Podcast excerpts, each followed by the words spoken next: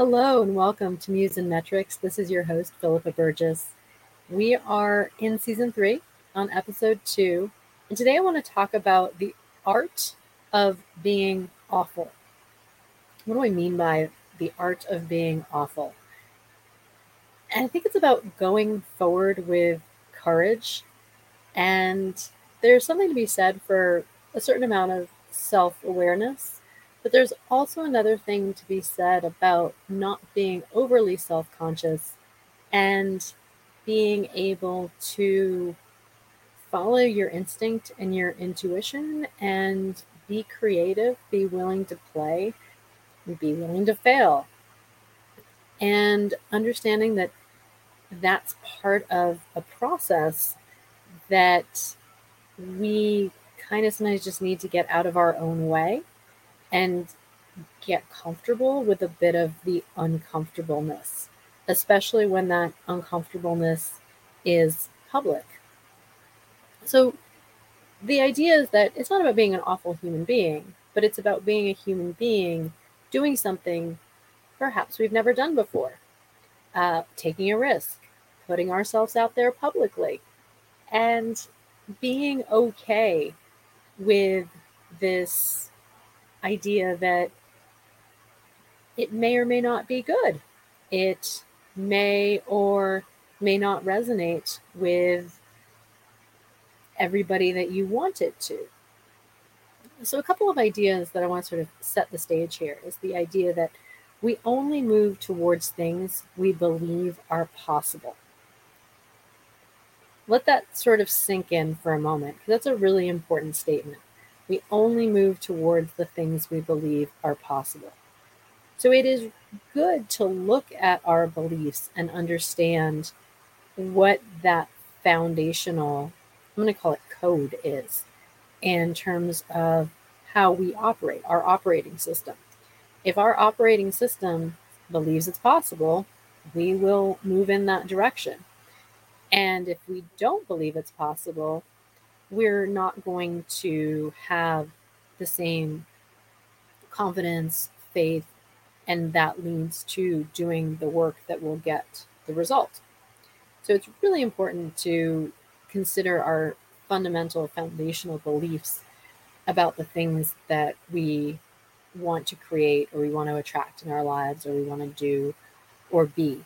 Any of those things, a foundational belief that it's possible has to be in place. And if it's not, to do the work to understand why it is or isn't there and what it is that you're wanting,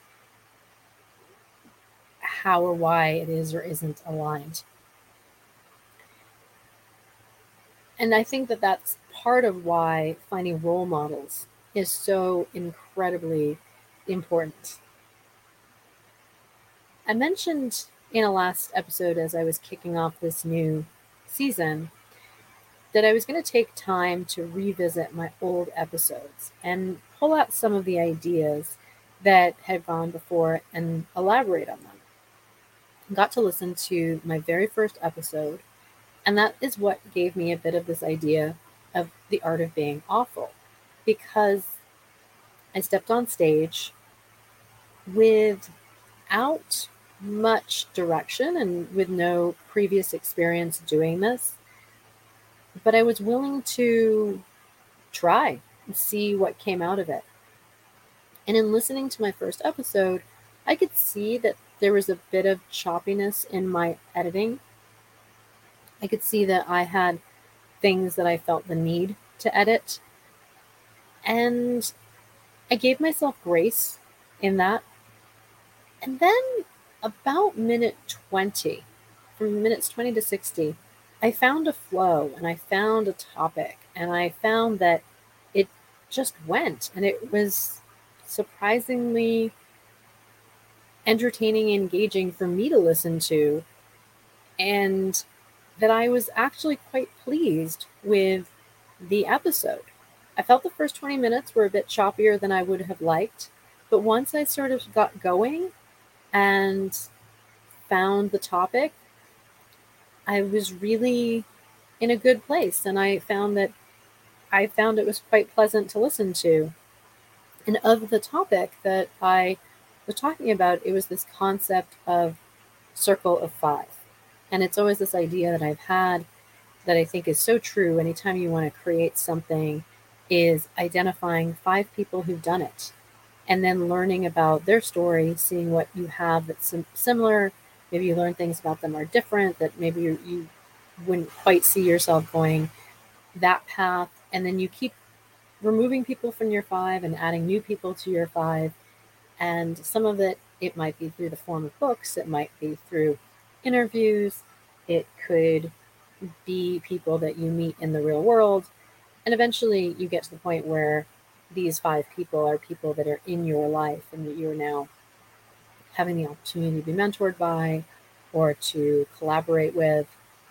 And it's really, I think, so incredibly important to surround yourself by the people who are aligned and also believe that it's possible. Because it's their belief that is going to show you where people are that are a few steps or several steps ahead of you. And you can see what they've done and what they've accomplished and the work that they've put in. And you can be inspired by them. You can learn from them. And they give you the path, they give you the direction. And ideally, they show you that the goal is, is worth it. And I think one of the things that as I have talked about starting on this new YouTube path, that I found five creators that I did a short journal piece on each of them to sort of take a look at consider what are they doing and that I could learn from. Everything from their topics, the length of their videos, are they pre-recorded, do they go live, how edited are they, uh, all sorts of things that I could just sort of see what they were doing. When did they start? What was kind of their growth trajectory? What were they doing now? And I found these five mentors to be incredibly accessible. And I say mentors in the fact that they don't necessarily know me. There's people who have created channels and create content that I felt was accessible, that I felt like there was something about what they did and how they did it that I felt that I could emulate role model uh, after them. Now, some of them I have been in touch with and they've been very kind in commenting back. I think some of them may by now know who I am as an emerging creator. Uh, I also did a video where I did a roundup of my top five favorite creators uh, who are covering Ukraine and I did a video and I shared it with two of the of the five, and they were very responsive and, and very kind.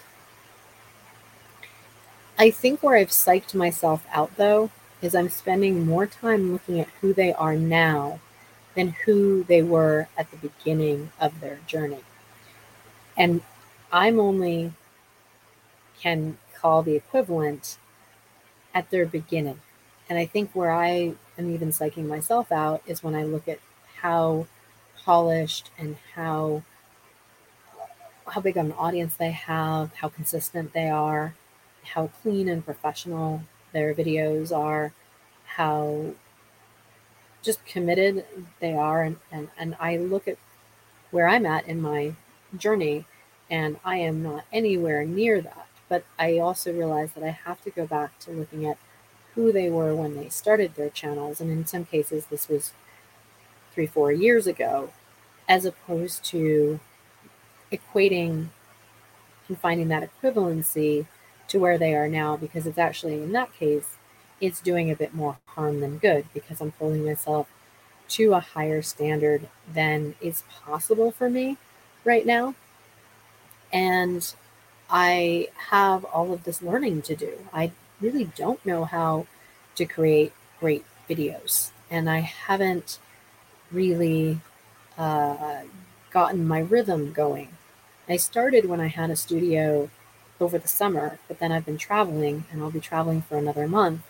And so I haven't found any routine in creating videos while I've been traveling and without having a studio. And I need to get past that. I've, I've given myself a lot of grace because I have had quite a bit going on in starting a new graduate school program, new graduate semester, knowing that this was a pretty much full time curriculum, knowing that it was the very first time I was seeing any of this material and that I have no great background in science. And although I like math, I'm not recently academically trained in math. And so there, there was just a, a bit of giving myself whatever time was needed to get started in the program and give it the full attention. And similarly with traveling, just being where I needed to be, getting all the errands done wherever I was. And I'm in Colorado now, and my number one priority while I'm here outside of school is divesting my interest in my storage and really starting to give away a lot of stuff, pack stuff. Part of the reason I drove out to Colorado before my California trip was to be able to have my truck so that I could get the little ride along and get myself back to the East Coast and not be paying for storage every month and just keep what I want to keep, get rid of everything else. We're going to see if this is possible because I have quite a bit of stuff. I have another two and a half weeks to work through this, and it's my project, and, and it is a huge priority, and it's very time limited. And it's also something that I need to be doing consistently, if not every day, every other day or more, as, as I can uh, to continue cleaning this out. And right now, there's very little that's in the I'm definitely keeping this. There's a lot that I kind of haul away to Goodwill, and then many things are in the maybe pile. And I just kind of have to go through it. I also have my martial arts school here in Colorado, and I'm getting ready for a pre-test and I scheduled my trip so that I wouldn't leave before that pre-test was coming up. So I have that advancement test and that material to go over and to cover. These are all areas in my life where there there's mess. There's there's a lot of mess and I am not doing being a student perfectly. I am certainly my storage is my own process and it's messy and I and my kung fu right now is is really out of practice and needs a lot of work and is it's pretty awful. Back to our theme of the art of awful. And and some of that being okay, you know, that I'm willing to be awful so that I can actually get good. And so some of these things, it's kind of also identifying for ourselves what's the goal? What are we trying to accomplish? What are we trying to get to? Where what is the result? Even if the process is messy, where where are we going to? And for myself in school, of course, I want to get the good grades. That's good. Uh, I want to meet the minimum academic requirements so that I can complete the program, complete each semester, and go forward. I'm point in my program that I want good grades, but I also know that doing the best I can out of something that is not particularly my element yet, and I'm seeing a lot of this stuff for the first time. I'm doing the best I can.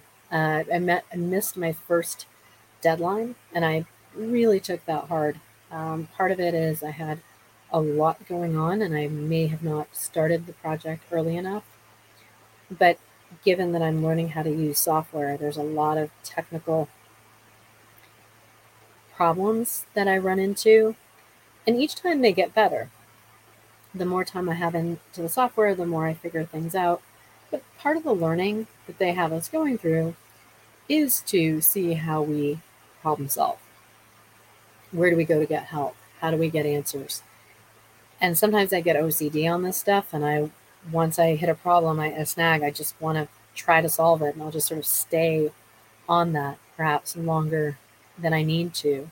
And our, our final wrap up is a paper that reflects uh, what we learned and how it went, and what the problems were, and how we solved those problems. And so part of it is doing the assignment and going through these pieces in the software and in our research around it. But then the other part is doing a report about what did you do? What did you learn? Answering these questions. How did it go? And so, with one of them, I had started the project on a Monday morning. I gave myself the entire day to work on it. But it hit midnight and I wasn't done, and there were a few things that I just was looking at the list. And I was like, yeah, I'm gonna, I'd rather take the hit of the reduced score and have a better paper. And I had a good night's rest, came back at it the next day, spent many hours, most of the day, uh, working on this. And maybe about four o'clock, handed in my paper. And it was a day late, and so you definitely get ding 20% for being uh, late.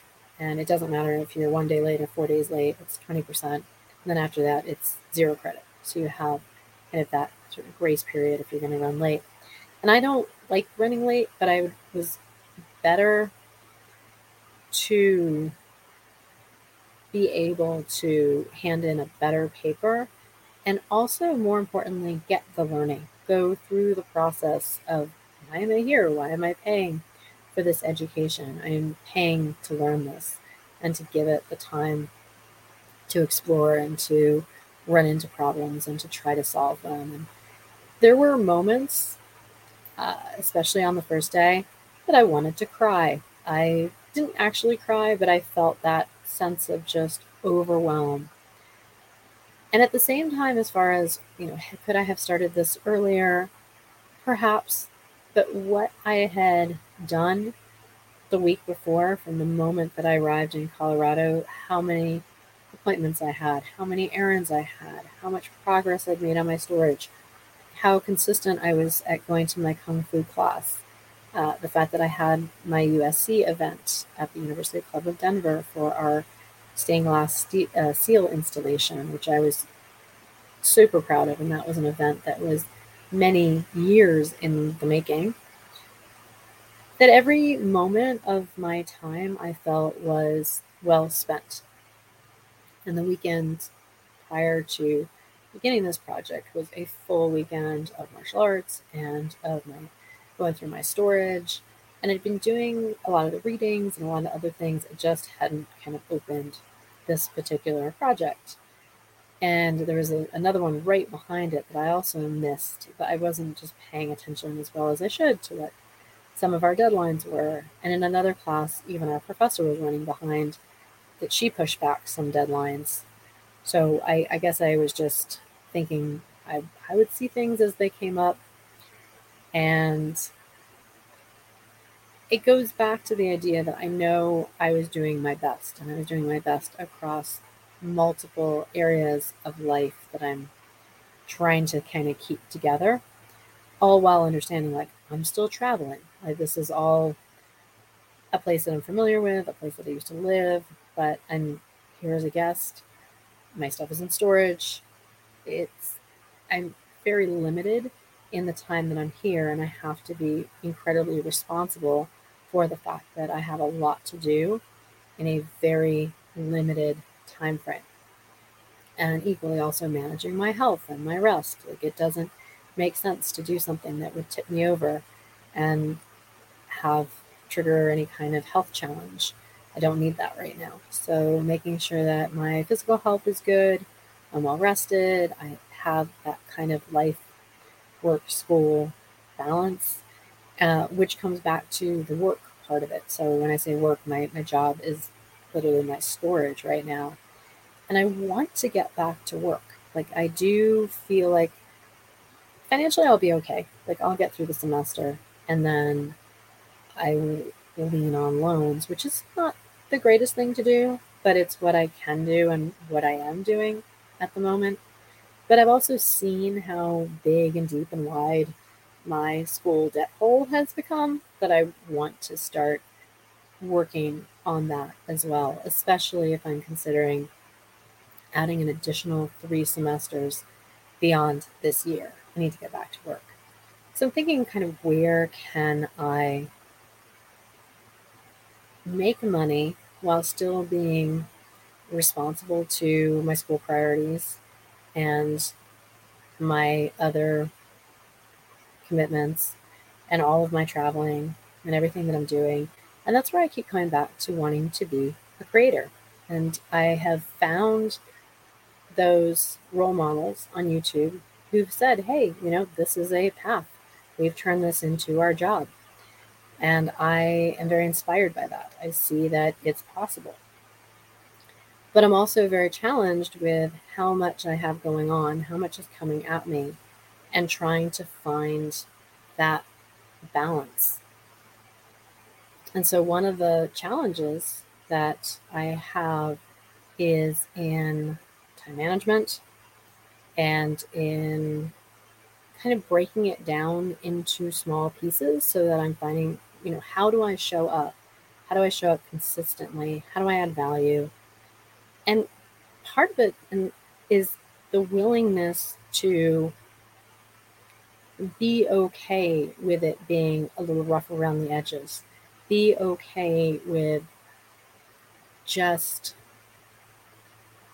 lowering the bar on for myself and beginning to sort of start to show up. I had the most intense several weeks and, and one in a wonderful, wonderful way. Like I'm glad that when I was with my mom, I gave her as much attention as I could, even though I had a lot of school stuff going on. Between school and my mom, there wasn't a lot else that I really could handle. In Colorado, I have my storage and my martial arts are kind of the second second to school. But I'm also sort of starting to like this kind of content thing is there for me and and this knowing that I need to find my income and where do I serve and what is my place. Now I am finding that I have internship opportunities for the summer. So I've also thrown my hat in that ring. And so it's not the content's the only path forward. I definitely am seeing scholarships. I've also seen other speaking opportunities. I'm seeing other, just things that I'm seeing that are in my line of vision. So even if the content thing completely went away and that was not the path to monetization, I still come back to it's something that I want to do.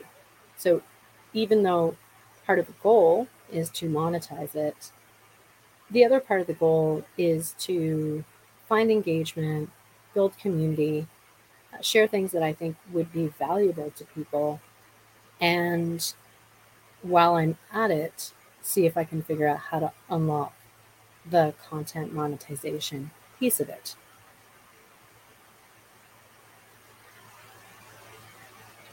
So I asked the question kind of, is there some sort of fear of why I'm not doing this? And when you come back to like the basics of comedy, so if you think of like a stand up comedian, it's life or death out there as in they'll use language like I slayed it, I killed them. They died laughing uh, to proclaim victory. Whereas defeat is in language I died out there. You're killing me here. And so there is this idea that some of this is really life or death as far as being able to step on stage, being able to perform, being able to deliver.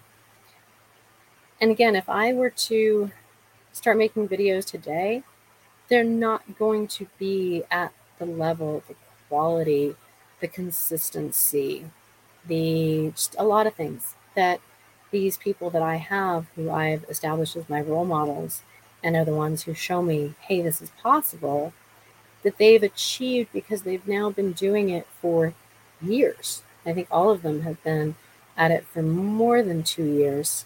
Maybe the minimum are ones who started reporting at the beginning of the Ukraine war. And so, okay, they're eight months in, and I'm one month in, and then I took a break.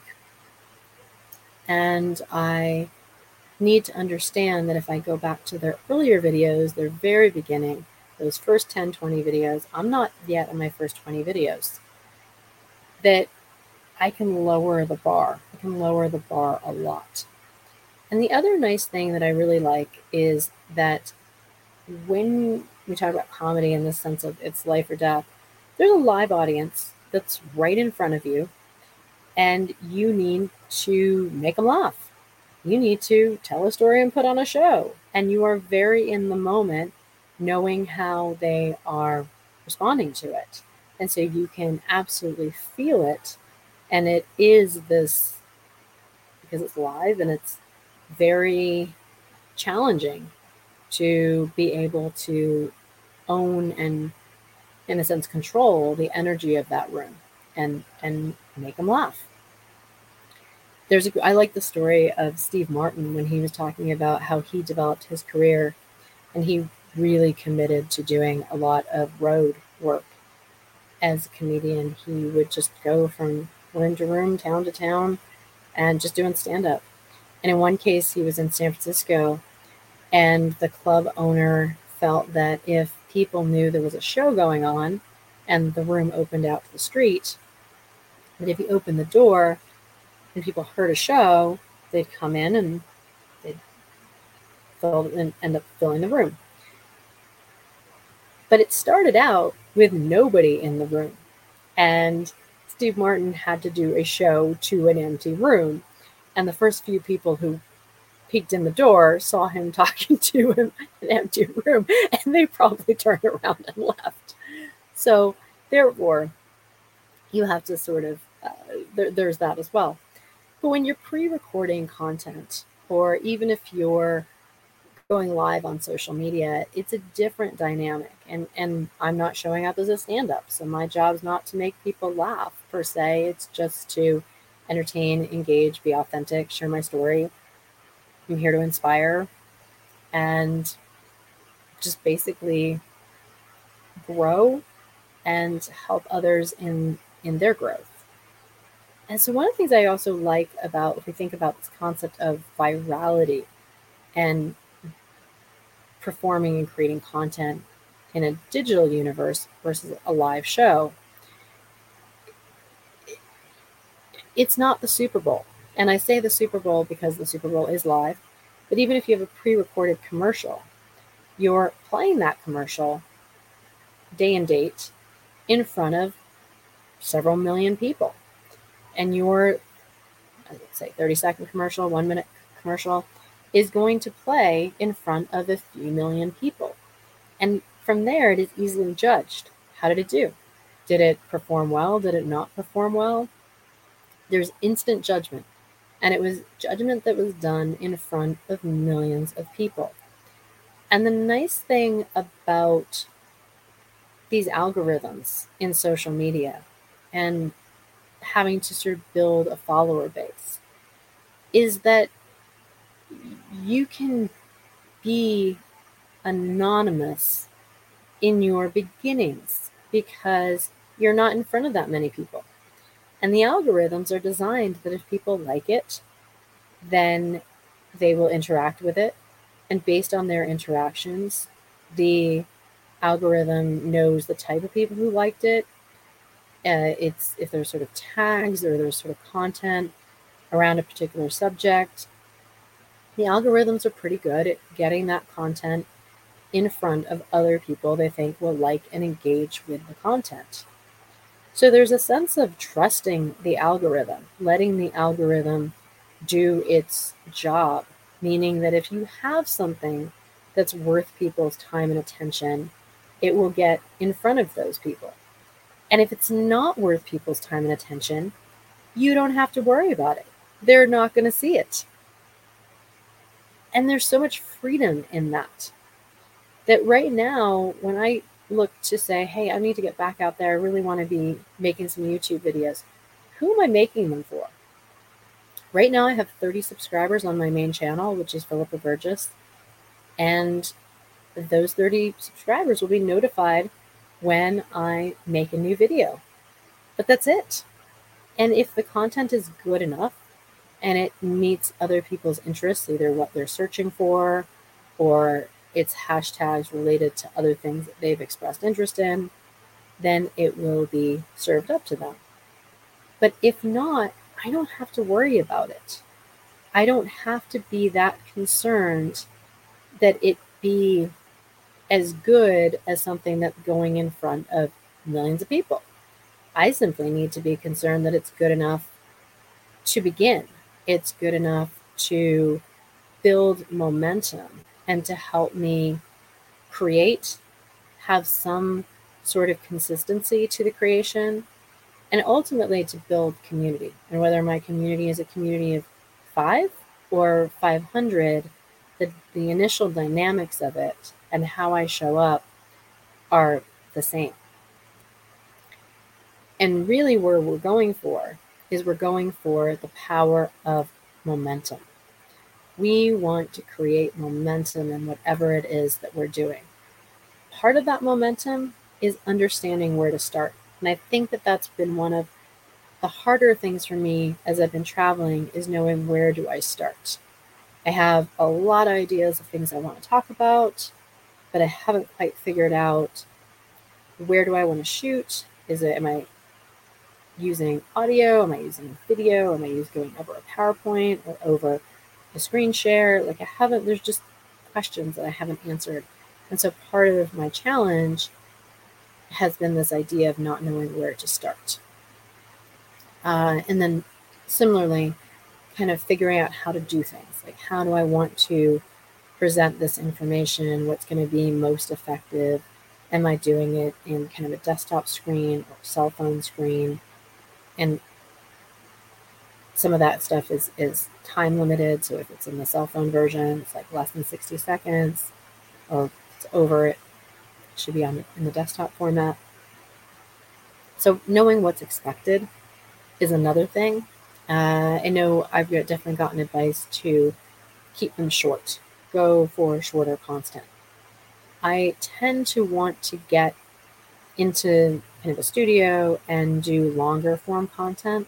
And maybe then that's why I'm putting it off because I think that I'm sitting down for a one or two hour commitment when in fact end to end from uh, an idea to a record to an edit could be maybe under 15 minutes for something that's you know a minute long 15 uh, it could be 15 seconds it doesn't have to be very long i just have to be thinking about how to start how to do things and what's expected and then when you do this, what's really nice is there's the feedback loop almost instantly. And the algorithm shows you how long did people watch it for, how many views did it get. You obviously you see who gave it a thumbs up or a thumbs down. You see uh, the comments, and it, the algorithms really show you what's going on. And what I definitely saw from when I had started posting in August is that every time I posted a video, I'd get views, I'd get likes, I'd get engagement. And so a lot of it is just knowing that when you participate, that there is that feedback loop. You will definitely get feedback. Now, in some cases, because uh, my family and friends jumped in, which I appreciated, I did get uh, my sister saying, "Hey, some of that you could tighten that up a bit. It, it's running a little long," and and that was good feedback. But I just haven't again committed to saying, okay, I've got to put in that edit time. And maybe I prefer uh, creating in a longer form. And so there also has to be a balance between what's the best way for me to create, as well as what is the best way for other people to consume it. And I have to think about all of that. And then with all of it, it's learning from our mistakes. So I've done some longer videos and thinking, okay, that you know, I could definitely shorten them up. Or I see uh, a certain template that I used uh, created some like some black space that wasn't an optimal use of my screen. So wanting to see where I'm what's working, but also knowing that it's a fluid process and I'm able to adjust course take feedback, do things in new and different ways to keep improving as we go. So, back to the art of being awful is accepting that as a trainer that I had worked with years ago, uh, it was the early days of, of showing people how to use webinars. And he would always say, Your first one is your worst one. And I think that there's some truth to that, is that you're going to have to just get comfortable being uncomfortable. And understanding that you don't know exactly how it's going to go, but that that's okay and mistakes will be made and you'll recover from them and then you'll learn for next time. And that there's that ability to continue to adjust course when you have that momentum. Uh, and similarly, when I talk about like my my priorities that I have in this current Colorado trip, like as I can outside of these graduate school storage and kung fu commitments, I want to be creating content. I want to be seeing friends, and then of course appointments, life responsibilities. Like I spent a day just like doing taxes um, because I had filed an extension and how they were due. So it, it's all of these things that I still kind of have to be responsible for as as I go. And also I want to know that like creating content also is very aligned with my life. So I'm in grad school. I see so many benefits and perks for students that I want to share with them. Obviously, I'm in USC grad school, and I see a lot of things that could be beneficial to fellow USC graduate students or just USC students in general because I've been a student there for a really long time. I feel like being able to talk about the things that I'm already invested in and I'm very passionate about is the best place to start. So, one of the things I want to talk about is just graduate school. If anybody has questions about graduate school or anything I can do to inspire or inform about opportunities for graduate students, that is part of my journey. Now, also, like my field of study within graduate school, something else I'm really interested in and I want to share because I am in this major learning curve, which is a big bucket. It's spatial data science, it's data science, it's mapping and cartography, data visualization, and on top of that is my first master's degree in urban planning. And then I'm very interested in geopolitics and everything that's happening in Ukraine. So it's a world in which I'm interested in talking about kind of those topics and other things to do with software and just tech tools and just also just learning. Uh, and then I've also, another things I've been doing, I have these summer internship applications, and all of those deadlines are coming at me really fast. So I'm also trying to get those done. And similarly, I think my first pass at this was awful, really, really bad. But I reached out to some of my advisors at school and said, hey, here's what I've got. It's, you know, a first rough draft can you give me some insight and how I can make this better? And they did. Now my task for tomorrow is to go back in and apply everything that they gave me to actually improve my resume. But that's another thing about the art of being awful is people don't necessarily know how to comment on a blank page. But if you give them something to look at, then they can be helpful in helping you shape it and helping you make it better in helping you to yeah to improve to learn from mistakes to there's a starting point there's something for them to comment on. And equally they can find things to compliment you on and say hey you did this really well. That was a good start and here's what else you can do to uh, essentially be effective. That's what you're looking for. You're not really looking for good or bad. You're looking for is it effective? And similarly the summit that i did with Stephen Harms and other people who took the Voice of Intention class was a lot of what he was saying about is someone a good or bad speaker or good or bad singer. He really focused on are you being effective for your purpose? And therefore, if you're not as effective as you can be, what techniques or training or practice do you need to do with the focus on being more effective? And similarly, why do I want the summer internships? I really want to get a security clearance, and I feel that this is the best, most effective, and and I'd say efficient way to do that is by working through a government agency where that infrastructure is there and easy for them to execute and, and to put me through the clearance process. Now, of course, I have to do my part, which is make sure I qualify for the security clearance. And I feel like my weakest link is my finances because I'm not working. I've accumulated some student debt and I just want to make sure like I'm really as I present myself in the most responsible light. And so that if they have anything that needs to be cleaned up, any debts that need to be paid, and get myself to the point where I actually have an income that's running parallel with my studies.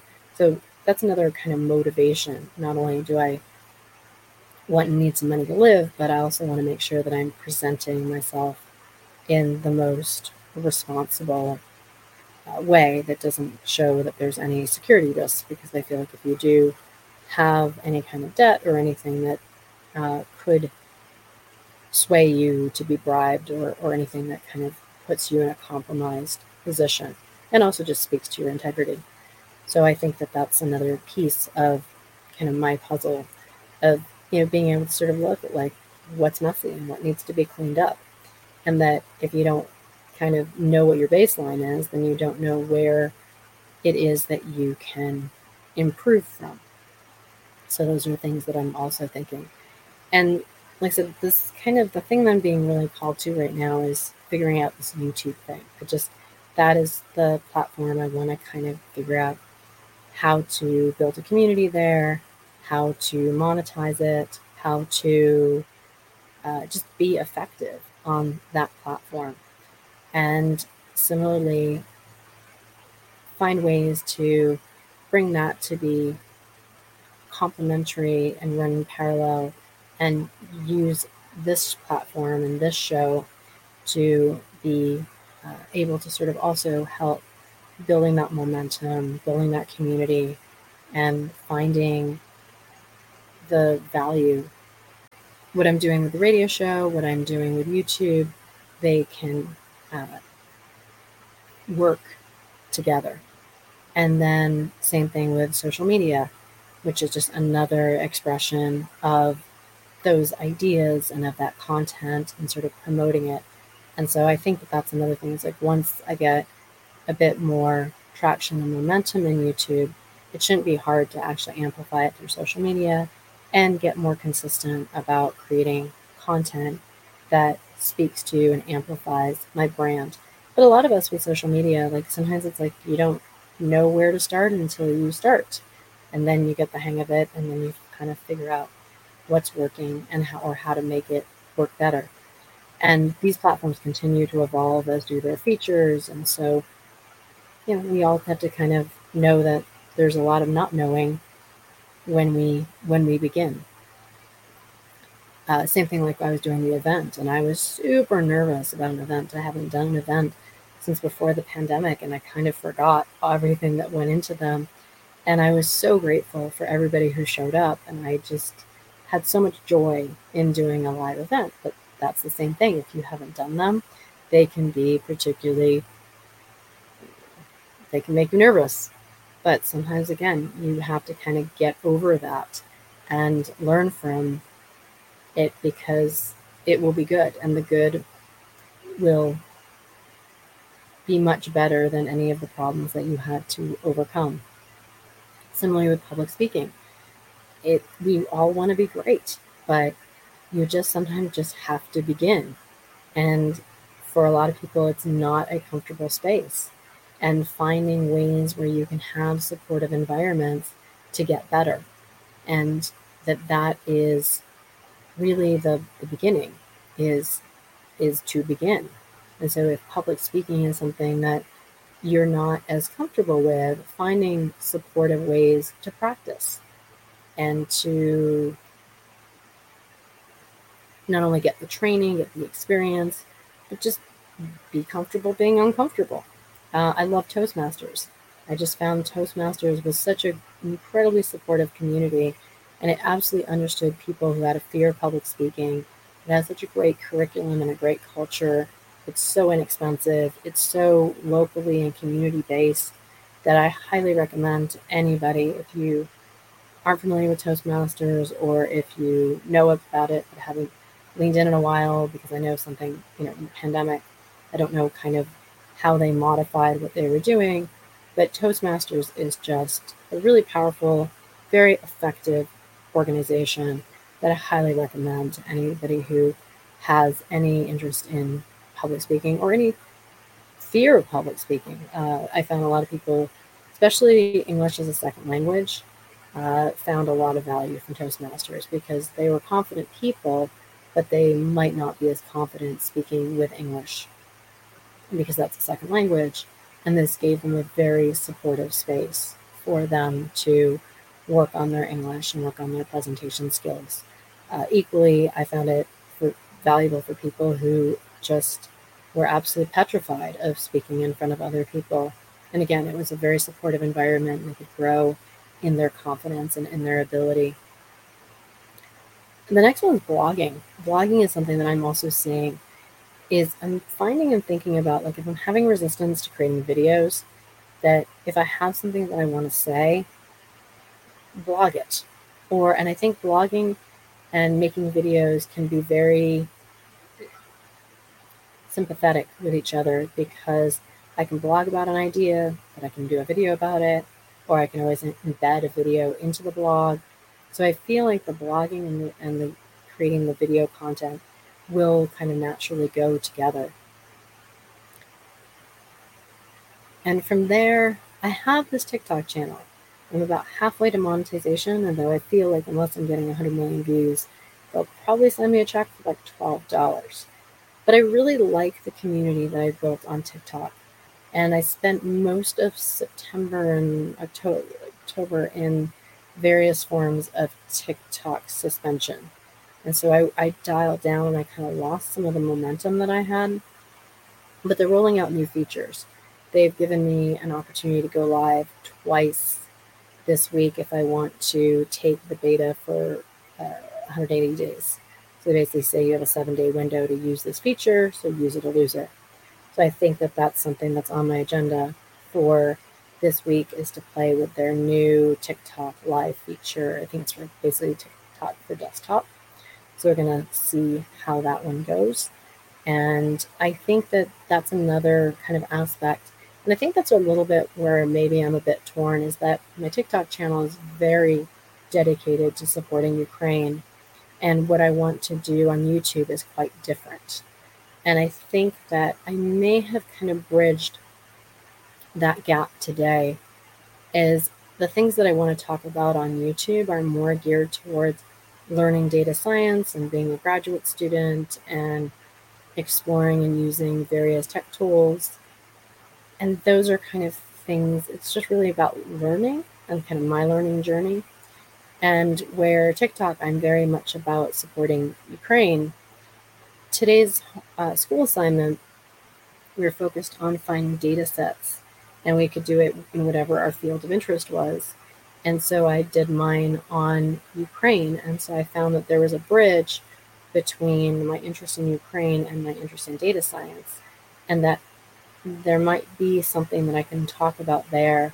So when you talk about data or data science, it really makes the most sense when you give it an application. So whether you're giving it an urban planning application or in the health field or in the finance field or geopolitics. Like it doesn't really matter what the application is, but it makes so much more sense when it has a real world application. If it's something that you're interested in, then the the data is kind of a, an exploration of it.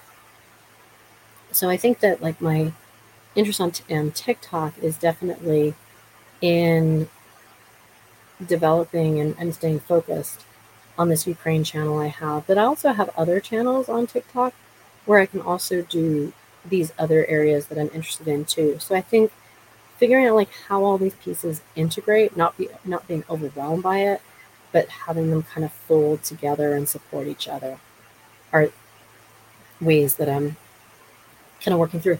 But back to TikTok, it's like when you first start a channel, you'll be awful and it's okay because the algorithm isn't going to go very far. But it's like when you learn how to use the platform better, when you get better at it, it invites more followers, it gives you more reach. And so it's kind of trusting the algorithm that it's, again, back to okay to be awful. And TikTok is really easy in terms of if you're just doing, you can do a screenshot, just, you know, a simple photo and give it some music, you put some text or some graphics. And so it's really easy to make a 15 second video just on an image alone. And a lot of my TikTok, like when I'm really kind of just wanting to do something just quick and, you know, staying consistent, um, because that's another thing about you feed the algorithm as well. So the more that it sees that you're showing up on the platform, you're active, the more it rewards you by also showing your, your older videos. So that is uh, another way to sort of play with TikTok. But again, all these things, there's a sense of until you sort of find your flow, until you sort of get going with these things, that it's going to be whatever it's going to be, but it's, it's okay that it's not as it's okay. And I think that's one of the reasons why I love Kung Fu so much is that I was able to show up as a white belt and nobody judged me for not knowing how to do martial arts. I remember when I was in sixth grade and I was really, really wanted to try out for the basketball team. Like the, at that time, that was really important to me. I remember even asking my mom to like buy me high top sneakers, and I was trying to like practice. And I didn't have my dad didn't live at home. I didn't have any brothers. Like I had no mentors or real role models for playing basketball.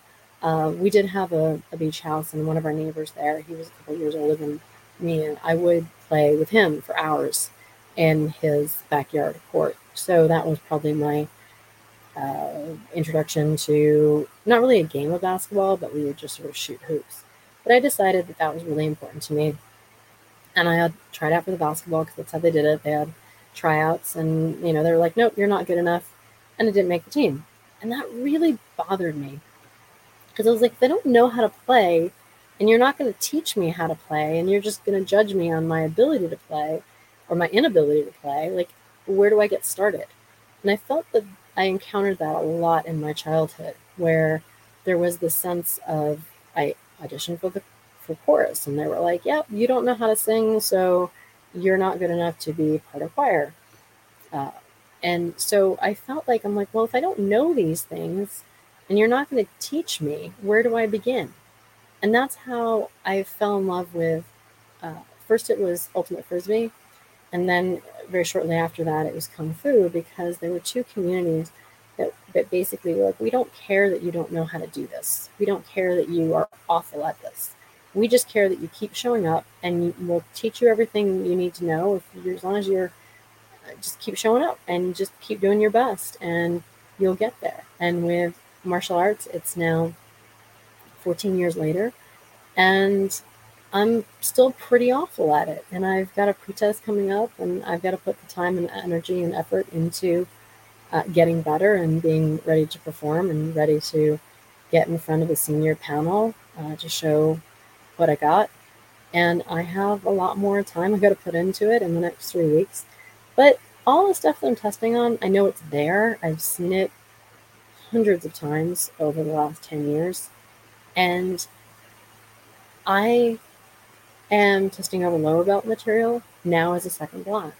And so I'm going to do that material better than when I first saw it and first tested on it when I was going through it as a lower belt. So my white belt, yellow belt, blue belt, green belt, and brown belt forms are all going to be so much better now that I have all this other training and really understanding kind of what went goes into those forms than when I had tested on them initially as a white belt and a yellow belt and a blue belt, green belt, and brown belt. And so I know that I can do a great job, but also accept that, you know, it may be awful in the fact that I don't have the stances. I'm not as flexible as I used to be. I'm not as in practice in some aspects of it as I used to be. So I just have to kind of give myself grace. I'm going to show up. Going to train the best I can, given all my other commitments, and I'm going to do my part to put on a great show. But they know that if I keep showing up, I just keep getting getting better and that is that it is a lifelong journey and so my next test is a pre-test so that Uh, it's not so much that I can fail as much as if I just don't do something great, they'll be like, hey, keep working on that and do it again on the next pretest. And so you have multiple opportunities to pretest. And really, you also have a, a, some say in terms of they give you a list of which forms you'll be testing on. And then if you're not prepared with something, don't do it. And or if you think you've got it, mm, you know, that they, they you can mutually come together to say that was good enough, or yeah, maybe I'll, I'll just pick that one up and do that one next time on my next test, and I'll do it better. So there's no real risk of failure. You just show up and you keep doing it and you keep learning and you keep getting better. Uh, which leads me to learning anything whether you're doing it through a university program, a certificate program, self study, or just in a community, you know, that's the whole point of learning. You're there because you don't know, and you're going to be not great at it. If you haven't written a paper in a while, if you haven't, uh, like for example, I'm using programming, I've never seen the software before in my life. It doesn't come easy. But that's another part of the beauty of it is that the the fact that it is hard enough, appropriately hard, means that when you acquire the skill, you now have something that's worthwhile. Um, same thing with a foreign language or a musical instrument or a math or a science or an art.